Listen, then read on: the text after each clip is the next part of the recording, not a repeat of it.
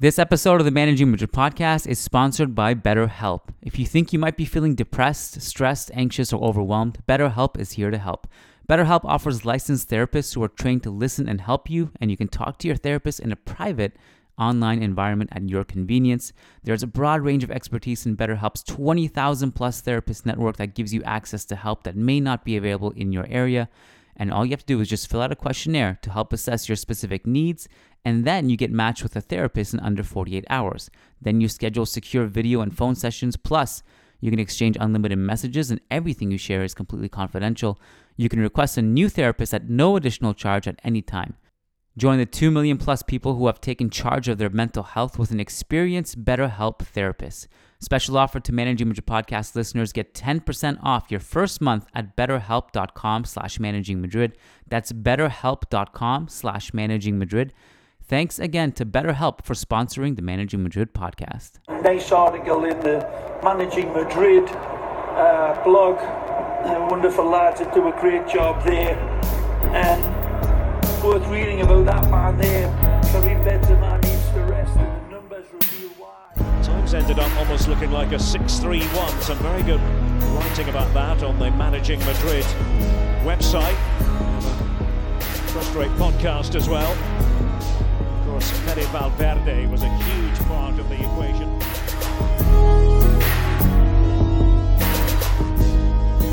Welcome to The Daily Drop, a new segment on the Managing Madrid podcast designed to give you some podcasts on days where we don't have podcasts planned. So today it falls on a Monday. We've been going pretty much daily for a week now, and usually these fall on a Friday or a Monday, maybe one of the weekend days, but we've been going every day straight. Basically, we did the Manchester City pregame, we did the Manchester City postgame, we did the day after, and then we did Atletico preview, and then we did the Atletico postgame, and now we're here. So here's a version of the Daily Drop. It's usually 5 to 10 minutes. Today, I think I'm going to keep it to 5 because I only have 2 things to hit you with. And as always, keep it locked on managingmadrid.com for a bunch of up-to-date news and also exclusive content and analysis. We're going to start with Erling Haaland stuff. It's a done deal to City, all but official. David Ornstein reported earlier today that his sources in Germany have told him that it is a done deal and confirmation is expected this week. The personal terms are complete, and Dortmund anticipate that Manchester City will inform them in the coming days of their intention to activate the release clause. And further reports state that Haaland will sign a 5-year contract with around 40 million euros in salary in return to agreeing to a longer contract. The release clause has been added that becomes active after 2 seasons, and the commissions amount to around 70 million euros, and his dream is still to play in Spain. So, I mean, look, the numbers and all that stuff is kind of irrelevant for this podcast, and this is not a Manchester City podcast. Obviously, the only reason we're even stating this is because Erling Haaland has been long a Real Madrid target, and there was some hope that maybe you could have signed him, and maybe you even get Mbappe and Haaland.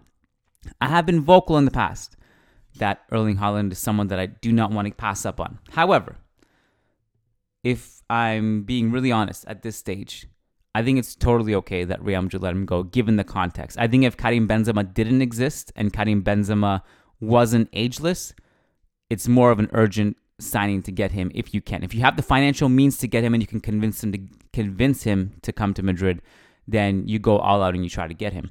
But I think the urgency was definitely lessened, obviously, because of Kylian Mbappe and also Karim Benzema being otherworldly good, even at his age, and is not slowing down. We spoke at length so many times in the past few podcasts. We've actually dedicated hours of content to it, just the tactical fit with him, Vinicius, Benzema, and Mbappe, how it would work, how it would possibly work, would it work at all, and if it were to work, how would it work? So I don't want to get into that now. This is the Daily Drop, but I did just want to state I've totally okay with Real Madrid passing up on him now, given the context. I think a couple quick points. Mbappe can play the backup striker role if Benzema is not available. And also we have other players who can play the false 9. I think, I honestly don't even think you need Mariano and Jovic in that context either, because they're not going to play anyway. So in emergency situations, you can probably just go with the false 9. And, the other point I wanted to make about Haaland, there's a lot of concern, obviously, with his injuries.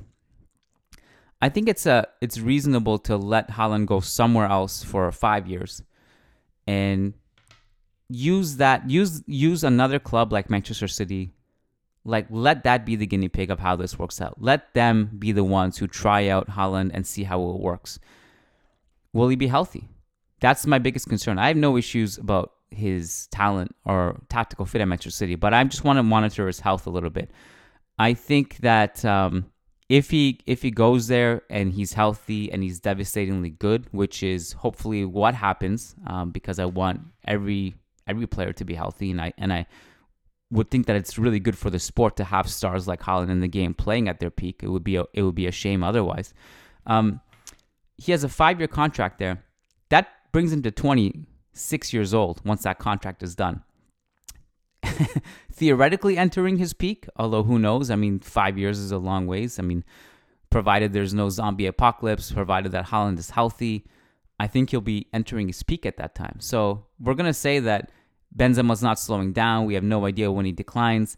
Mbappe is going to be here for a long time. Vinicius is going to be here for a long time. Maybe Rodrigo's going to be here for a long time. I think it's reasonable to say that maybe you can get him in 5 years or 4 years if that's maybe going to be the last year of his contract. So I think I'm okay with this. Congrats to City. On a side note, if Haaland is healthy, he's going to be devastating, I think, with City, and that's a terrifying proposition. And I don't really buy this thing that he'll fail there if he's healthy. I think people are just finding weird ways to drag him down for no reason. I mean, he's an unbelievable generational player if he's healthy. And look, you can argue with me all you want about City's transition defense being the main priority. Fine. City also, they generate so many chances, and on the odd big game in the Champions League where they're not scoring their chances enough, Haaland's going to fix that. It's going to be a devastating partnership.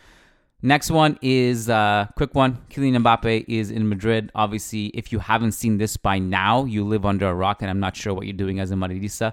Or maybe you were just stuck at work and waiting for this podcast to drop.